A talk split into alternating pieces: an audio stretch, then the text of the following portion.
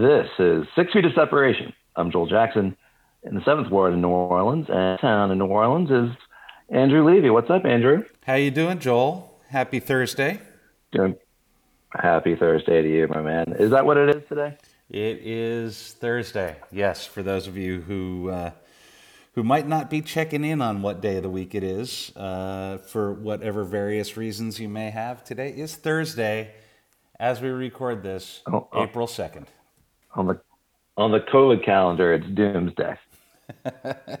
Well, every day feels like doomsday these days, my friend. How's that manifesting itself for you, man? Well, I don't know. I got a lot of other side stuff going on that tends to make every day feel a little bit like doomsday. But I think it's just in seeing other people's reactions and, you know, seeing what they post on Facebook and how freaked out everybody is and the mounting number of cases counts. And, you know, and I remember, like, I used to spend every year between Christmas and New Year's in Australia with some friends I lived down there. And during that time on the news, they would maintain the holiday road toll, right, of people who died in car crashes as a result of whatever during the holiday period. And I just thought that was so grim and such a horrible thing to focus on. And, you know, here we are in a time when we're watching these mounting death counts and comparing one country to another and pointing fingers. And, man, that is, you know, it is just grim business. So, yeah, I guess. We're winning. Sorry, Joel? I said we're winning, though. The United States is winning. We are number one. That's true. Number one in a contest that nobody wants to win. It's just, it's just a little bit dark, but you know, like we wake up every morning, I get in the shower, I go for a walk, I come back and I sit down and I'm fortunate enough to have some work to do. So I do that. What about you?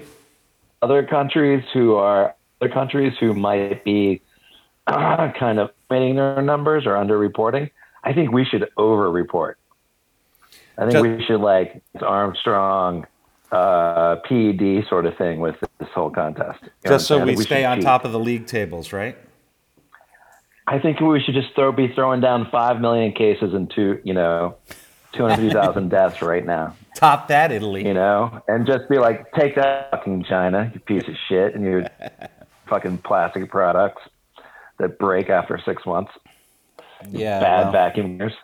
Griper, remember when, like, vacuum cleaners were made in America, man? That's our producer, Griper's head. I also wanted to use excuse to ask Griper, speaking of tolls in Australia, Griper here in 1994, so I guess it would be 95, 96.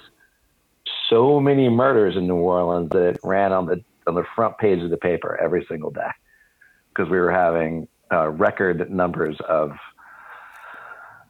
murders, and it was all super random. Remember that, producer Griper? Oh, absolutely, man. It was the city was a war zone.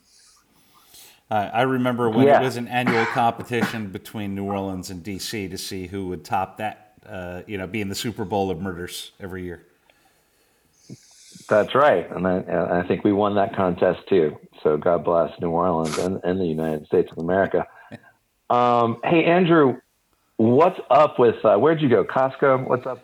Yeah. I mean, what's going on in the box store life, man, during COVID? I don't want to steal homie's rant, but man, did I have an experience. And, you know, like I'm trying to not go out so much, but, you know, like we needed some stuff at Costco and my dad and I are here. So we went to Costco and, you know, we waited in line. Everybody's being cool, maintaining a safe distance and whatever. And that's totally fine.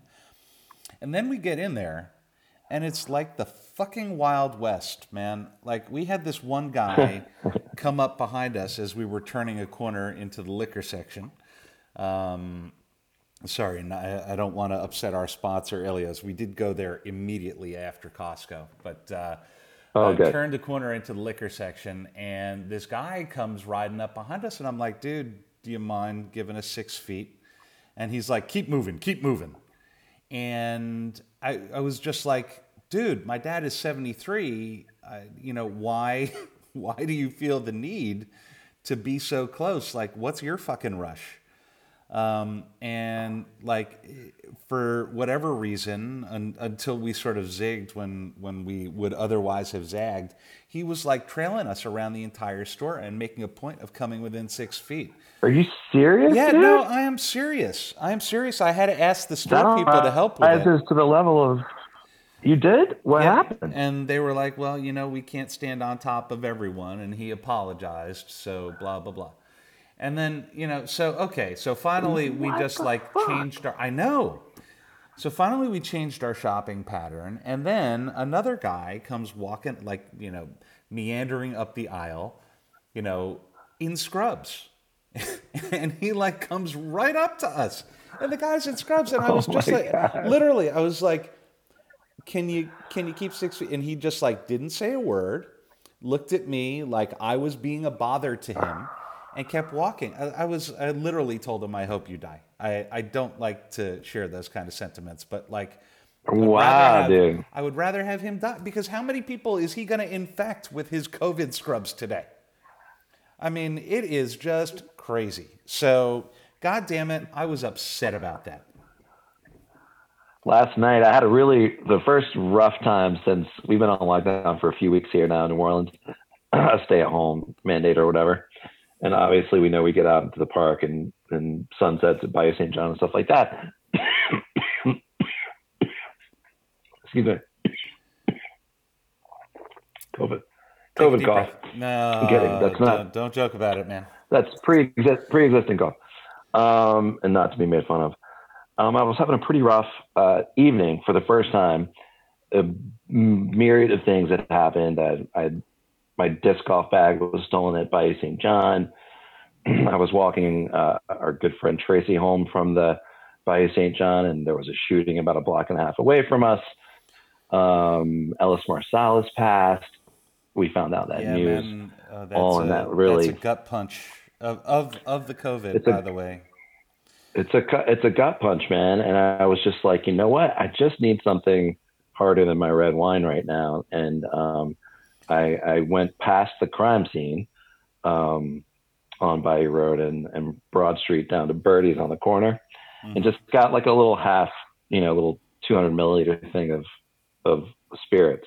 Yep. And while I was in there, these two ladies almost got into a fist fight over the 6 feet. Like they were like, you're not giving me my 6 feet. Bitch, you know what it is? You motherfucking God, I know what 6 feet is. What's 6 feet? You know what I mean? That is where we're at in this town, man. You cannot, it's making me serious. It's funny. It's only in stores because, like, you know, I went for a 3-mile walk today, you know, through the neighborhood up by the Tulane campus. You know, I was walking down the middle of the street and everybody was giving everybody more than ample room. And then you get into a store and like I was at the Magnolia discount on Carrollton yesterday, on my way to come meet y'all to play golf. And I'm like hanging back and the guy's waving me up front and I'm like, there's a guy standing right there. I'm not going until he moves. And the guy wouldn't move. So I was just like, all right. So I just sat there and waited. Eventually he moved. It's funny. Yeah. Well, no, I know we're about to. Yeah, there are going to be fist fights about this. I mean, you know, like man, there's going to be some decline in law and order. But I mean, you know, like by and large, the vast majority of people are being super cool about this. They're being very respectful. Like 99.9% are being super cool. But it only takes one asshole in scrubs who has COVID to infect the entire fucking Costco, and then it's all over for everybody. Yeah. So this is one of those cases where it's entirely true. The old saying, the chain is only as strong as the weakest link. And dude, that's true. Those assholes are the weakest link. Goodbye. I may have mentioned this before, but I had done some reading about 4 months ago about some research studies. This was well before, you know, even coronavirus in China I don't know why I was reading up on this, but it was about some scientific studies that time and again showed that people will put themselves at risk for their own personal safety or wellness or health in order to not come off as rude. Right. Yep. And I've been really checking myself on that and just giving myself plenty of long enough leash to be as rude as I. Yeah, no, I'm totally with you. I've been quietly simmering with passive aggressive rage.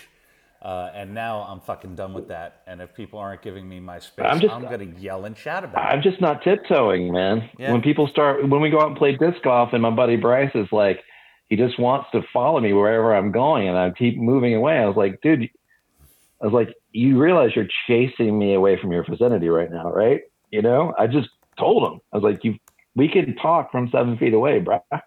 You know, yep. And you just gotta, I'd rather just, instead of tiptoe around it, I'd rather just say it, you know?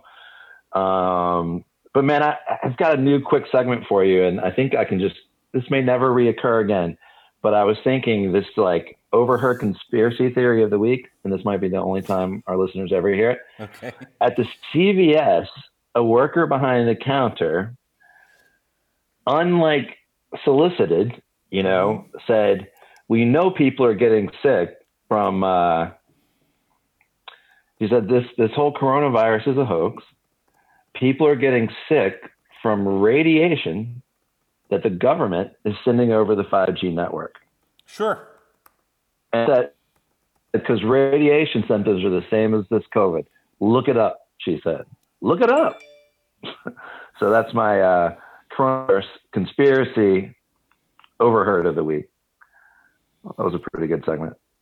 Right on. I also have a really quick, we're about to call our guest, have a really quick Larry David observation of the week. Okay. Too many group message threads these days. You know, like when we're all trying to stay in touch with each other, it was already falling apart before coronavirus. People not respecting like some sort of rule protocol for all. Ooh, Joel, we're having much a little, consequence. Had a little technical issue there for a second. Yeah, go ahead and say it again. Anyway, I was just bitching about group message threads. Just tighten it up, people. That's all I'm saying. Don't be starting new threads. Yeah. So who's our guest today, Andrew? Thanks, Joel. Our guest, who we're just about to ask to join us, is Lloyd Shepard. Lloyd and I go way back to the 90s, where we worked together at Yahoo for a period. And then in the 2000s, we had a short-lived but hella fun business together. In more recent years, he's or since that went away, he has written a few novels that are truly awesome and historically immaculate novels about London in the 19th century and the beginning of investigative police work. Nice. And also happens to be the head of product for BBC Sounds and the host of a podcast that I'm sure he's going to tell us about. Is that a long enough intro, Lloyd? Man, that was amazing. that was. I'm feeling. I've impressed myself with that intro. That was great. Thank you. Can you hear me all right? I wasn't sure if I was supposed to be muted or not. No, you're great. You're great. Okay. Lovely to see you, my friend. It's been too long. I know. It is lovely to see you, too. Let me introduce some of the other people. So you can see our producer, Griper. And then you can't see my co-host, George Jackson. He's the one having the technical issues today, but he's phoning in. He is phoning in. Indeed. 503. Where's that? Portland, that is Portland, Oregon. Portland, Oregon. Nice. Okay. Mm-hmm. But the three of us are down here in New Orleans, physically separated from one another. Yeah. Okay. Well, how's it in New Orleans? We were just talking about that. You know, it's It's mostly okay. Most people are pretty cool. We're a little bit worried about people, the decline of civil discourse when it comes to people standing too close to one another in the shops that are still open. We had some experience. Do you have joggers there? The big scandal in London is joggers, right? Uh-huh. Everyone's losing their shit about joggers getting too close to you. So. It's very English. People are kind of phoning the police to report joggers. We have less joggers and more diabetes in New Orleans. That's our issue. Diabetes. Right. We have less healthy people and more underlying conditions. Well, that's the thing that's happened. We live in London on a park, right? And the weird thing is that obviously. A lot of people who work in the city live near us. So a lot of financial people who, in normal circumstances, go to work at about 3 o'clock in the morning and come out at 11 o'clock in the evening, and work like crazy people. But they're all like super super fit. They seem to spend their time in the gym or in the office. But now they can't go to the gym or the office, so they're in the park. So every time I go out in the park, I'm surrounded by these. Kind of weirdly, it's a bit like Logan's Run or something. These weirdly fit people running around and glaring at me like I should have been sort of superannuated some time ago. So it's very strange. No, they're just looking at you like you might have some coke to sell. Yeah, well, they are. Presumably, they are. I'm not sure it's coke they're on. I think it might be some other white powdery substances, but because they go around the park pretty fast now, I have to tell you. It's London is very strange at the moment. It's there's no cars very few cars on the road, very few. I mean, if you go, I haven't been in the middle of town. I've actually been in lockdown for 2 weeks because my wife has had the virus, so she had it for a week. She wasn't particularly ill. She had a temperature and headaches and a cough, and was very tired, but she was okay. But then so she came out of that a week ago. But me and my daughter, who lives with us, have basically been in lockdown for another week under government guidance. Today was the first day I was allowed out. So, but yeah, can you tell us a little bit more about? How did Lou? Sorry, Lou is Lloyd's wife. How did she wind up getting tested in the first instance? She didn't get tested. No one's getting tested over here. The thing is, you only get tested if you go into hospital. So the big political scandal over here, really, about all this is that people there just aren't enough tests, right? So Britain's gone past. 3 years going, America, Donald Trump, those guys are mad and crazy, and but suddenly you guys are testing everybody, and we're like, okay, we are actually crapper than. No, we're not. Well, but I mean, compared to here, I mean, yeah, possibly. Well, so that the Germans are testing people, the French are testing people, the Italians are testing people, the Spanish are testing people. We're just not. I think I can't remember the total number of tests. It's like 30,000 or something like that. So we're not even testing frontline medical. Wow. At the moment, it's kind of crappy. So, and Lloyd, why is that from a political perspective? Is that a minister or parliament failure? Or I think it's getting the blame for that, or is it strategy? Well, the government's getting the government's beginning to get the blame. Even the government. We're pretty much in wartime mode over here, so the government is super super popular at the moment because everyone's kind of going, got to support the government. But actually, the press have turned against them in the last kind of couple of days. Even the right-wing press have turned against the government for not doing two things: not testing frontline medical workers and not providing enough PPE, equipment. So basically, I suppose the big difference between here and the States is the NHS is basically our national religion these days. People. I mean, tonight, right? There was 8 o'clock tonight. Half the country was out on the doorstep applauding NHS workers. It was something. We've done it. We did it last week and did it again tonight. So the NHS is pretty much a religion. Anything that is seen to not be supporting the NHS is seen to be sort of vaguely unpatriotic and It seems kind of weird to say that about a country that's basically been governed by right-wingers for most of its history, but essentially our socialized medical environment is basically considered to be the best thing about the country. So, you know, anything that endangers that is extremely unpopular. So I'm just taking my cardigan off because I'm very hot. I haven't got the virus. So yeah, so that's the people kind of swing behind the NHS, and if the government isn't backing the NHS, then they become unpopular. Right. That's a standard consequence. Yeah. I mean, it's I guess. I think you know that old trope about Britain and America being divided by a common language. I also think we're fundamentally divided by our understanding of what healthcare is. Right?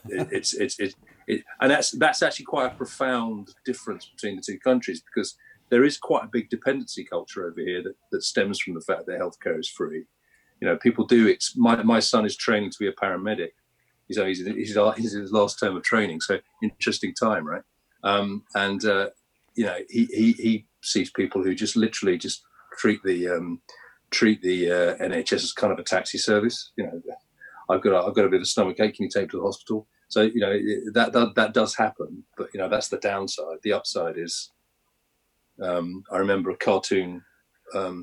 If Breaking Bad had happened in the UK, and the cartoon was basically, you know, Walter White going in and saying, I've got cancer, I'm going to have to set up a meth lab to support the treatments, and the doctor saying, why would you do that? It's all free. End. So, you know, it's a very different environment.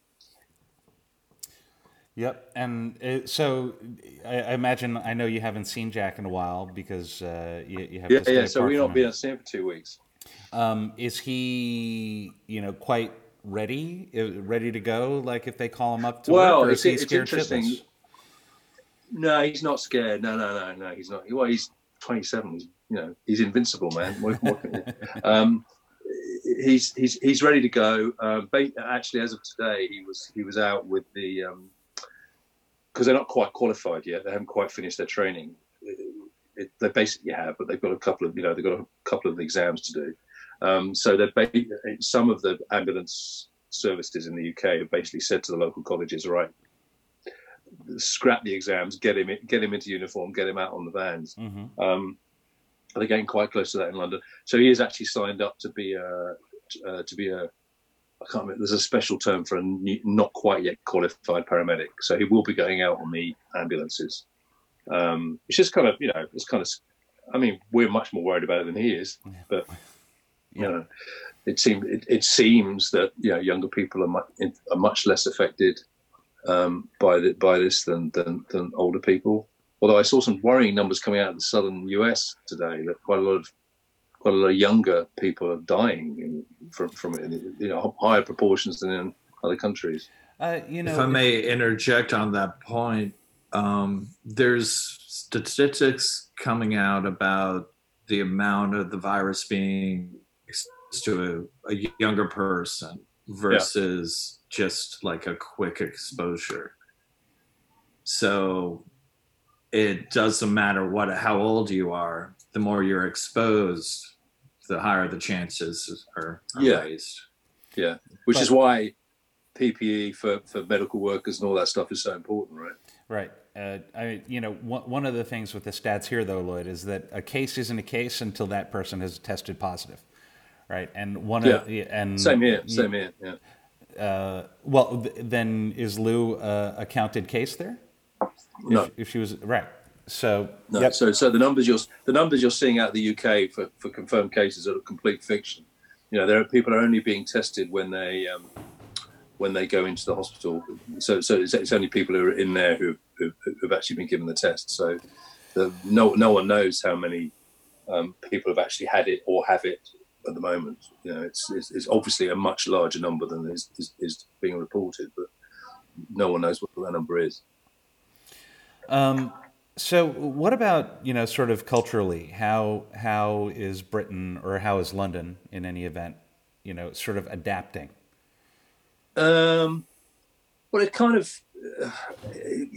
I mean, I kind of quite well. I think. I mean, I think of all the people in the world who would be most comfortable with sitting at home alone and not having to go and see people, the British are probably the at the head of a very well organised queue. So people are playing with it a bit. There's quite a lot of people are having quite a lot of fun with sort of people are doing. Shared listening on, playing an album at the same time and tweeting about it or watching a film and looking about it. It's kind of like, it's only been a week and a half since the official lockdown here. And it feels like 6 months already, but it's only been like a week and a half. Did the Beeb send you home before that? Yeah, they sent us home a couple of days, 2 or 3 days before that. So I've been at home now for 2 weeks, yeah. 2 weeks. So, but people are sort of getting on with it, really. I mean, I think to some extent people in this country quite like a crisis like this, and it's sort of. I mean, one of the things that people are struggling with is the absence of any sport, right? So the football leaving, as in football, not your terrible bastardized version of it over there, but football. With a round-shaped ball is off the calendar. So, people are the sports pages are literally full of think pieces about classic football matches of 20 years ago, and interviews with retired footballers, and it's like the actual amount of content that's produced out of sport has not gone down, but the actual amount of live sport is just there isn't any live sport, so it's kind of we're going to be the BBC announced today that it's basically going to be replaying the 2012 Olympics in real time from the opening ceremony on instead of the the actual Olympics.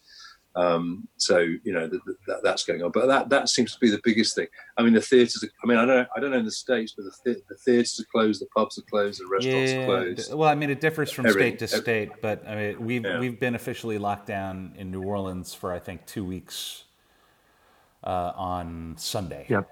And a week before that, the city had closed the bars and the restaurants. A lot of the local restaurants are. Doing takeaway, like grab and go. Yeah, same here. We have Uber Eats and Deliveroo and all those kind of services. Well, in London anyway, so they're also operating. But and did you have panic buying there? "Quote unquote panic buying." Yeah, it's still tough. I mean, you can finally find toilet paper, loo roll. You say loo roll here, everybody goes, "You'll never find." Sorry, inside bad joke. I don't really understand the reference, but you carry on.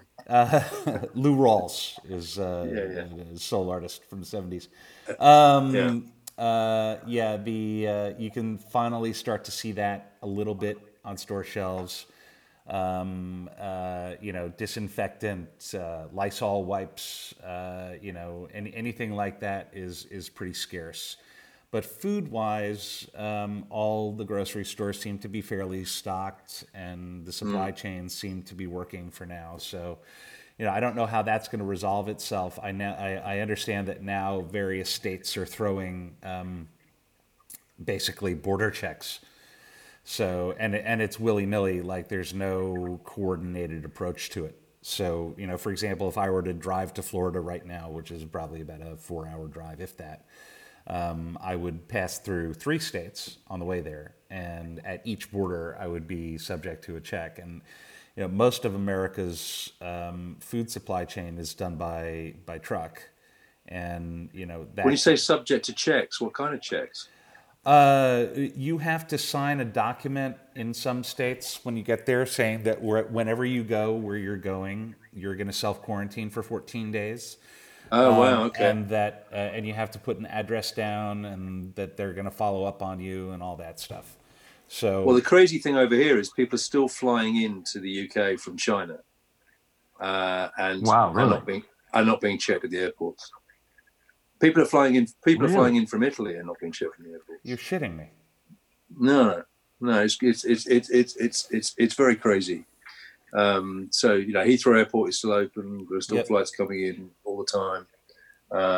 And, you know, there are no checks there. It's the papers are starting to cotton onto this and starting to ask questions. But yeah, it's well, all the transport system's still running. The trains are still running. The buses are still running. I read National Express is shutting down. So National Express, small mercies and all that. Sorry, that's their National Greyhound Express over there. Is our Greyhound over here? But yeah, it's. We still got people flying in from all over without any testing. We were actually in North Italy in February. We were skiing in North Italy, and when we landed, so that was 16th of February. When we landed in Italy, they were taking people's temperature at the airport going in, you know, and we were. This is before you know anyone had died in Lombardy or anything like that. But they're not even doing that in the UK now, so. Wow. It's kind of crazy. That is crazy. Lloyd, have you heard Lloyd why there's no screening in airports and folks from China and Italy and other places? I don't know. I don't know why. I mean, Britain doesn't tend to. Britain's very uncomfortable with this lockdown. It's not. It goes very, very much against the grain. Britain's a pretty, compared to the rest of Europe. I mean, Andy knows this because he spent a lot of time in Europe. But Britain's is a lot more open, society actually than most European countries. And we have a much more sort of arm's length attitude to policing and all that kind of stuff. So it doesn't really surprise me because it's sort of.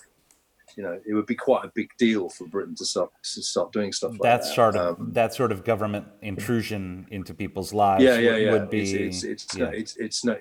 This whole lockdown is sort of dependent on people's goodwill.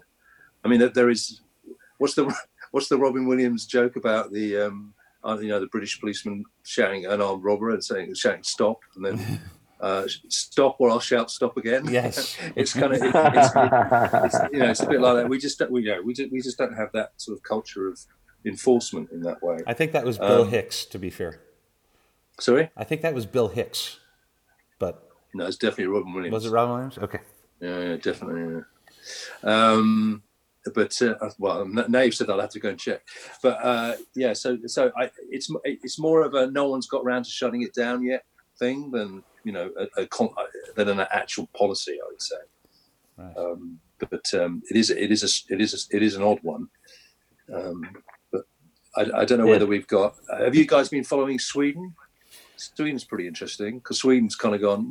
Leave it all open. It's we can cope, but whether that will change. That was the UK view until the numbers started getting really scary. Yeah, they may be going for immunity. In Sweden, which was the official government policy in Britain before they realized that was not going to be very good. Well, it was never the official government policy. I mean, it was. There were a couple of off-the-record briefings.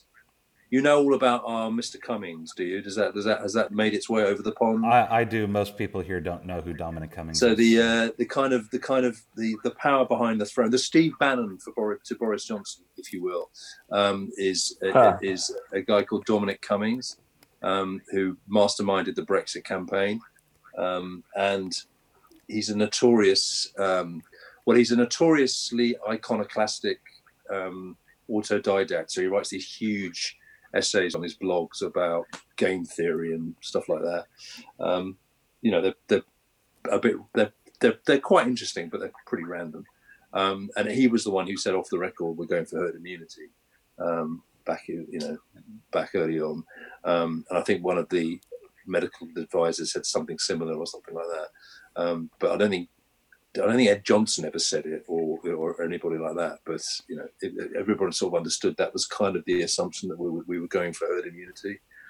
But again, it was quite British because it hadn't really been thought through. They just kind of went, our political class in this country is basically privately educated and basically spends its entire time winging it. and they were winging it on that one as much as anything. Have you guys to know what's going on in Jordan? In where? At all? Jordan? Jordan in the Middle East? Yes. They have a huge police force relative to population country, and capita is what I was looking at for per capita. But they did lockdown measures, like a mandate, kind of like we've done here in the United States and a lot of other places. Citizens were flouting, like has happened here in other places as well, like spring breakers in Florida and he, 2 weekends ago. And they just locked down the country, and they said, if you go outside of your house, you're going to, period. You can't walk your dog. You can't go outside. We're going to deliver food and leave it on your doorstep, and everyone's staying inside for indoors for 14 days. And they have the police force to do it, and they kind of have the cultural mentality to, I've always heard about Jordan that you don't really have to worry about crime there because there are so many undercover police officers everywhere. And the citizens there know that, that you're pretty safe. That's about anywhere there. That's the difference. One of the trade-offs that you make for having a free society is being, demonstrably less safe. I think that's right. And I think the political and policing cultures in mainland Europe are more like that. So an individual policeman in France or Italy or Spain has a lot more power, on the street than a British policeman does. They have I'm not saying they're going around shooting people or anything like that, but they do have a lot more leeway to sort of make arrests and stuff like that. My Parisian friends,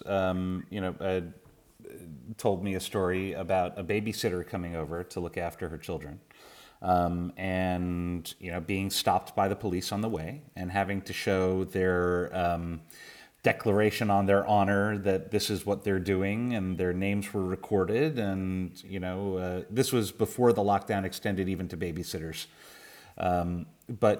Individual policemen are all over France right now, or police people all over France policing this lockdown. Yeah, and I know the same is sure is true in Italy and Spain and. The further east you go, the more like a distant memory of home that seems like. So Well, look what's happening in Hungary, right? Well, that's quite. Hungary yes, I am following Hungary. That's a massive moment for the European Union, right? Yep. Essentially, a country suspending democracy for who knows how long within the European Union is just a huge deal. Yeah, but it's not getting much. It's not getting nearly as much attention as it would in peacetime. It's the equivalent of Jar Jar Binks nominating Palpatine to be the Emperor. Emergency powers, right? I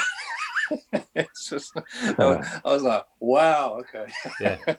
Yeah, That's exactly what it's like. Yes, thank you. Well, people throw out the Nazis all the time. Now. We need Doctor Who references, not Star Wars references. I understand you're off Doctor Who, so I didn't want to go there. Oh man, the last series, what a nightmare! I haven't watched it yet. It's because you're an adult male. I shouldn't really be watching it either. I was going to say something then about I think that the policing thing is really. I haven't seen any policemen. I haven't been out, but it's not. They're not. There's not a heavy police presence on the streets in the way that you've seen in other countries. I've seen lots of pictures of kind of Place de la Concorde with a lone gendarme on his car, but there's nothing like that in London. People just aren't. People are just. It would be. You remember we had the big riots in London 10 years ago. It wasn't even that long. The police were basically not didn't show up to that either. So it's kind of we have quite a different attitude to policing in this country. I have a friend who's a judge, and I asked her what the difference between sort of legal systems in Europe and Britain were, and this applies to the States as well, I guess. And she goes, well, fundamentally in the UK, you're allowed to do anything until somebody says you're not. In Europe, you're not allowed to do anything until somebody says you can. I was like, oh, wow, okay. That's quite an interesting difference. So I think there is a different attitude. Louisiana is the one state in the United States that continues to use that sort of civil law heritage. Napoleonic Code. The Napoleonic Code is still a part of the law. I don't know if it applies to criminal law or only civil. Is that right? Law. Is that right? Yeah. Interesting. Absolutely. If you qualify, if you want to become a lawyer in Louisiana, you have to study civil law. Wow. Yep. It is true. So, how about work?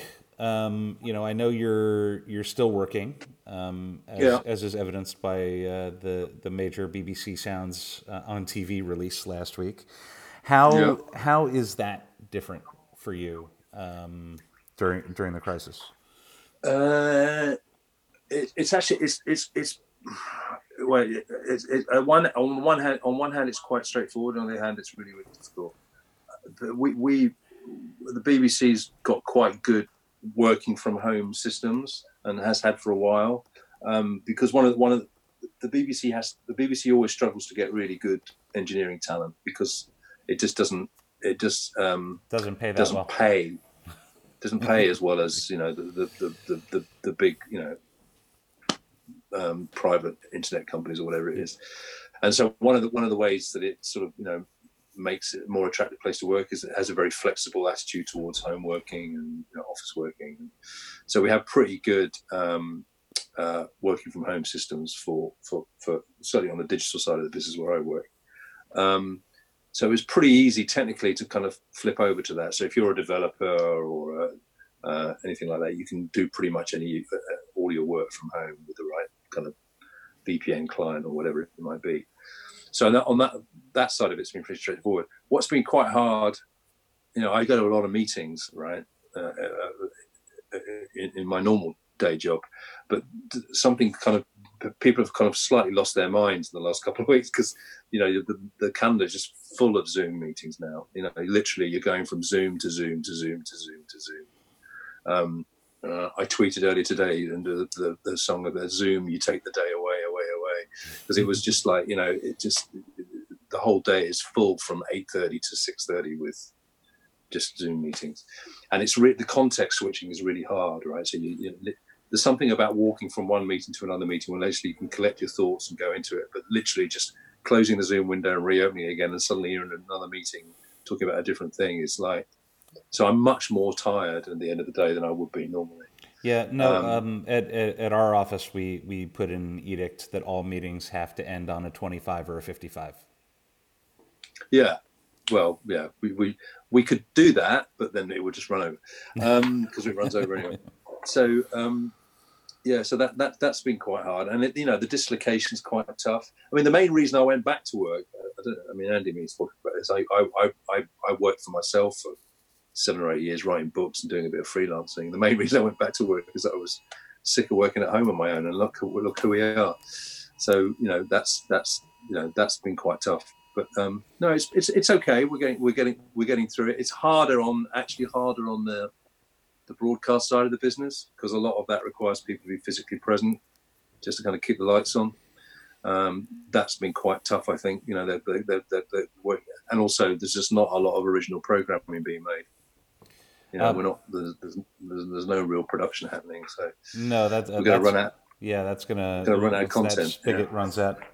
I'm sorry, I got distracted because we just had the emergency alert system go off. It's like the emergency broadcast system over there, just to let us know that the governor has extended the stay-at-home order until April 30th, which I had thought happened a couple of days ago. But I'm holding this up to the camera so Lloyd can see it. But that's the stay-at-home order, yeah? Yes. And it was preceded by the same tone that you would get if it were a nuclear attack. Okay. Yeah, exactly. Yeah, that's very comforting. I can see how that would have been a little bit distracting. Yeah, sorry. And so that's the, Lloyd, Andrew, don't you think there's going to be a dearth of television and film? Aren't we going to, like, about 8 to 16 months from now, suddenly there's no new programming, even on Netflix, broadcast television? There's just going to be, we're just all going to be watching, like, Friends or The Office or whatever. Well, no, we won't be watching Friends because wow, that's a bleak image, man. It certainly is. At least we've got those old football matches to watch. But man, I think there's a bright side and a dark side to this, which is, yeah, you're right. We're going to run out of produced content, but there are writers who have a lot of time on their hands right now to imagine crazy new things. So after that, there's going to be a lot of Rear Window style scenarios. You know, people looking out their study windows and seeing things in the house behind. I think how many memoirs there are going to be? I mean, just memoirs is what we're going to get. Memoirs of the plague. We have a very long running. I don't know if you've ever heard of a radio serial called The Archers, which is it's the longest running radio serial in the world. It's the BBC kind of soap opera about farming folk. It's been running for 60 years or something like that. And they're basically going to run out. Yeah. They're going to run out of content. They're going to run out of episodes in 2 weeks' time, and that's like. That's like the end of civilization. That's the nuclear attack. It's not time. What's funny over here, because of course, our is done, so to say the least. But our Bachelor summer, never watched it. But apparently there was this Bachelor, like all the former people who had been on this reality show called were supposed to get together for some sort of athletic contest over the summer, and it took them longer than it did the Tokyo Olympics to actually finally cancel, which is just ridiculous. They were really holding on to putting all these psychopathic people on an island and making them play volleyball or whatever in bikinis. So how would people feel about the question of, you know, I read I take a lot of British people of my background, I take the New York and I take the Atlantic and I follow the kind of news over there through those kind of things. And this whole dialogue about Trump saying, you know, we need to save the economy and everything like that, has that kind of gone away now, or is that still, are people still really worried about that? It's most, well, you know, the thing with Trump is it's so exasperating because you can never let your guard down. I mean, you know, last week when he started to say, I want to see everything open by Easter, and then you started to see the right-wing echo chamber come out, and you'd hear these people saying, like, frankly, fucking absurd things as they do. And then that comes more into the mainstream, and then it becomes a real idea, and then people start fighting. They pretty much squashed that when Trump shut everything down for another 30 days. But, I mean, at every checkpoint with this, at every time there's a time to renew it, it's going to be like that. And the chorus is going to grow because there are still 15 states that don't have lockdown orders, one of which is Texas, which, you know, is highly populated. But, you know, there are going to be a lot of people in rural areas who, like, they don't have a COVID case anywhere within 500 miles of them. They're going to start asking questions about why they can't get their TV show, or why they can't go to this, that, or the other thing, or why the gun shops are closed as they are in LA, for example, or, you know, like stuff like that. So it's going to be something that we're going to have to fight against. And Trump, in an election year, that's his base. And left to his own devices, he will pander to his base. There's no question about it. Yeah. Yeah. But then, to your point, Andrew, Trump came out 4 or 5 days ago with the Easter thing, struck a somber tune, was repeated about 5 gazillion times across our landscape in the last 24 hours because, hey, our president's taking it seriously. But to Andrew's point, 2 days from now, he could come out and be like, I'm bored. I need to play some golf. Let's open Mar-a-Lago again, and let's get going. You just never know. Seriously, when he's off script, which is most times, you just don't know what you're going to get from him. Some of our media outlets in this country have actually stopped broadcasting Trump's daily press live because of the misinformation out of his mouth. And in fact, a week ago, a single major broadcast network outside of Fox News cut out of a press briefing midstream because he was just babbling on and on and on as talking nonsense. So want to do. So that point about having to keep your guard up is you just never know. You know, it's there are so many leakers. If you want to like keep up with what's really going on in the White House, reading someone like Maggie Haberson, I want to say her name is from Times. Mm-hmm. There are some investigative journalists who have good sources within the White House that report. I think it's reporting that you can really trust about tenor inside the White House. And about the hours talking about the Easter raring to go, being full, is he was just having tantrum, not being able to live a normal life himself in terms of being able to go out and not be stuck in the White House. Yeah. And so that's what we're dealing. That's what we're dealing with over here. Kind of, you know, malignant narcissist, psychopath who only cares about himself. It's kind of what we're dealing with day to day. And so that part sucks, but our governors throughout the country stepping in. Yeah, there's local municipalities as well. There's a definite difference. Well, I mean, for the most part, I don't want to go too broad with this just because there are some Republican governors, and Mike DeWine in Ohio comes to mind, who are taking this very seriously. But there are some red state governors who are just, you know, I'm not going to do as good a job with this as John Oliver did on Sunday. So listeners, watch his show. But I don't. Well, you needed a British guy to come over and explain it all to you. Of course, we did. Well, we're obviously hoping that the Queen is in a bunker somewhere and is in a fully seed antiviral environment. Because if she goes during all this country will go absolutely nuts. Is there any word on Charles? So, Lloyd, are you doing much writing? Sorry, go ahead. Sorry. No, go ahead, Joel. That's a much better question. I was just going to ask Lloyd if Lloyd, are you doing writing during the lockdown? Are you finding a silver lining, an opportunity? Well, no, because I'm basically I'm working like a dog, to be honest with you. So I haven't had a lot of time.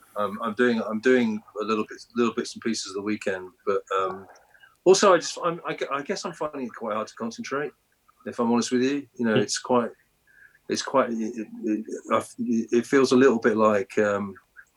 You know, when you're sort of sitting with someone who's ill in the hospital, and you always say to yourself, "Oh, I'll do some reading," or you never do because you kind of got all your brain is always kind of rolling over in your head, and it's a bit like that. I'm kind of finding it quite hard to read and write and focus when I'm not working. So no, not a lot, but yeah, hopefully. Well, you know, if we're still here in 6 months, who knows? But, at the moment, it's all a bit too much of a weird. It's just weird, right? It's a weird feeling this time that we're in. So I can't be much more articulate about it than that, really. It's just, it feels very, very bizarre. It is bizarre, and I can only imagine how much more bizarre it's going to feel in a month's time.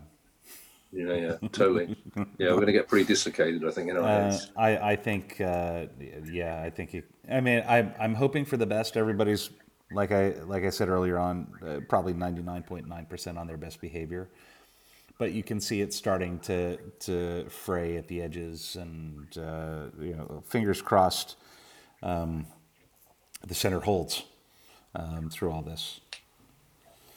Yeah, let's hope. Yep.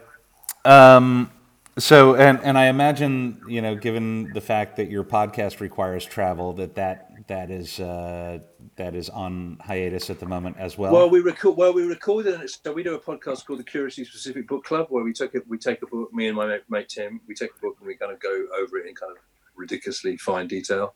And we did do recorded an episode about the Ipcress File, which you may or may not know is a quite famous movie with Michael Caine in the 60s. It was a spy novel before that. We recorded that, and then all hell broke loose. So we haven't done another one since. So we're waiting to do two more. But yeah, that's kind of on hiatus as well. We did think about doing an online read through of Stephen King's The Stand, but I thought that would be a bit dark. There's a remake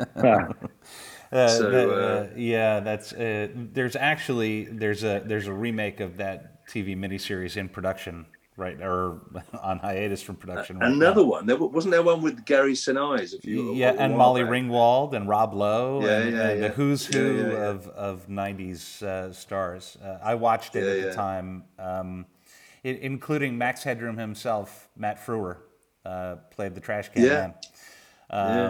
And the guy who played Randall Flagg, who will always be Randall Flagg, although I can never remember his name. So I definitely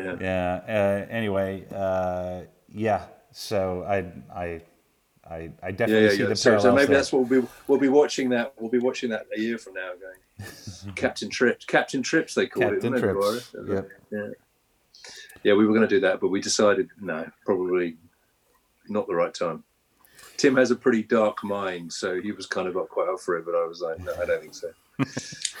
Well, I mean, I think this might be time to go to our regular segment, which is aptly titled "Crisis Diversions." So, anything that you in particular have found through your lack of focus that is capable of ably distracting you from what's going on, content, TV shows, books, newspapers, you name it. Yeah, I'm obsessing about Virus Man. I mean, I look at the John Hopkins dashboard like 50 times a day. And dude, me and you both, Lloyd. I've been on that for like 6 weeks. Sorry to interrupt, but that's my. So that's my jam. I can't get past it at the moment. I can't get past it to any kind of, I'm trying to read, I meditate. I didn't used to do this when we were working together, Andy. But I did transcendental meditation training like a year ago. Wow! And that actually that does help. But it's not really a distraction. It just calms you down a bit. But I haven't found any kind of cultural object that I've got. I mean, today, everything's informed by it, right? So today I've been listening to Fountains of Wayne like all day, right? Because Adam Schlesinger died. So the Fountains of Wayne all day. So it's like every kind of day is informed by bloody corona. Well, so we've got the same thing here. Ellis Marsalis passed yesterday from the disease. Oh yeah. No, I saw your Facebook thing about that. Yeah. No, I mean, Schlesinger dying is just, it's just horrific. I read it was my son's first article. Gig. Took my son to see Fountains of Wayne in Islington when he was 12, supported by Glenn Tilbrook. Amazing. Supported by Glenn Tilbrook. Wow. I know. Tell me. I didn't know that he was supporting them. So we went up because Jack liked the album Welcome Into State Managers, and we went to see that, and then. Glenn Tilbrook walked on stage doing a solo set. I'm like, and all the dads in the audience went completely nuts. But, for those listeners who don't know, Glenn Tilbrook, co-founder of Squeeze. Yeah, sorry. But the main inspiration. That's the happy time music we need right now, like Squeeze and like Steely Dan. I want to do diet on right now. Fountains of Wayne. I don't know about Squeeze, man. Stuff. They only write songs about going on vacation. Yeah. Yeah, exactly. That's what I'm saying. It's perfect. Yeah, we're all stuck at home. We're all stuck at home. I don't know. Yeah. If you want, my most recent music discovery, Andy, which I think you should check out, is: have you ever listened to Baxter Dury? No. Who's Baxter Dury? Ian Dury's son. Oh, okay. So Baxter, the front cover of the Ian Dury's first album, he's standing outside a shop with his son, who's like 5 at the time. Anyway, he's now in his 40s, and he records this fantastic European kind of weirdly funny disco tracks with this kind of like laconic London vibe over the top of it. It's really it's laid back and it's really cool. So that's quite good. Right on. But, good tip. Yeah, but nothing. I haven't discovered anything that's taken my mind off all this shit. I'll be honest with you. Well, what about we go around the table with this? What about you, Joel? Have you found anything in the past couple of days? A new distraction? I'm kind of in Lloyd's camp in that I do go to that John Hopkins site about 12 times a day, and that is not a diversion at all. No, that's what I'm saying. Making the point that I really have struggled to. As it was, even a week before the restaurants closed, you could read the tea leaves and you knew it was coming, right? Mm-hmm. And I thought I was prepared in what classic movies I would watch and the books I would read and the music I would listen to. And I didn't perceive what the reality was going to be accurately at all. I am a little bit obsessed with what's going on. And then someone like Ellis Marsalis dies. And right when I'm in the middle of, let's say I was publishing an old podcast from Snake and Jake's from December of 2016, and I'm in the middle of that, and I'm writing some notes for it. I'm kind of excited about it. And it just Ellis Marsalis passing just stopped me dead in my tracks. It's like, I don't want to publish this right now, And so and I don't want to really watch Ozark right now, like I thought I would. And I don't, so when I get to these crisis diversions, I mean, is that has season three out? Second series is out. I know how I'm spending my weekends. They say the podcast that I listen to about television called The Watch, they say it's brilliant, season three. But I will still give two crisis diversion things because I have a running list of stuff that, I've got to lean into it. Lloyd, one of the things I did was I watched, these guys have heard this before, I watched Contagion 2.5 times, the movie, the Soderbergh movie, about 3 weeks ago. Yeah. So I have to lean into it. Yeah, like Fahrenheit 9/11 or War Dogs or All the President's Men or movies that are really leaning into sort of the kind of mishandling of government, corruption, corporate greed, et cetera, that impacts our lives so greatly during a public health crisis like this. And so in that regard, this is kind of, I've got a Mike Judge special for you. The movie is Idiocracy. Just watch Idiocracy.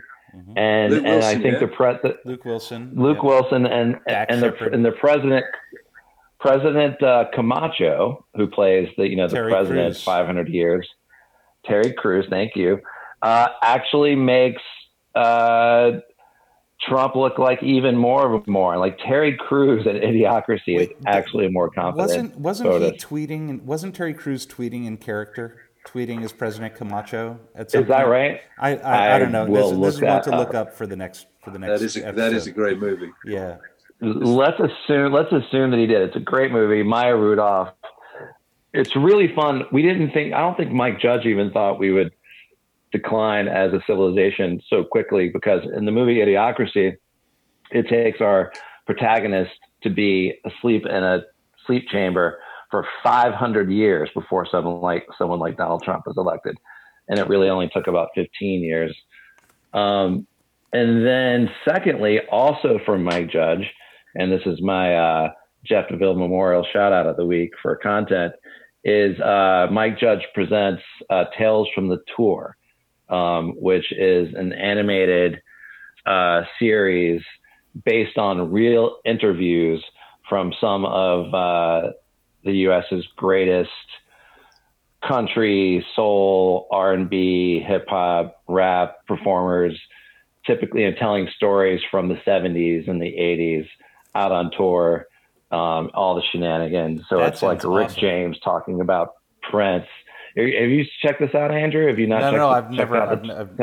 It sounds a little bit like Charlie Murphy on Chappelle's Show, but I loved that, so I will love this. I'm sure. Absolutely, it's very much like that. It's right in that vein, and they clearly did the interviews with the people, but then they did it, but then they recreated those interviews, animated, and then they did animations of what those characters talked about during their interviews. So you've got like people talking about the Rick James Prince feud, they talked about like the copious amounts of cocaine, you know, that we're being, it's brilliant. And it's nice little like 22 minute sized morsels of fantastic entertainment. And yeah, it's good stuff. Jeremy Smith, I think, has every episode on a hard drive, Andrew. So awesome. Well, I will. I know who to hit up for it. All right, I guess.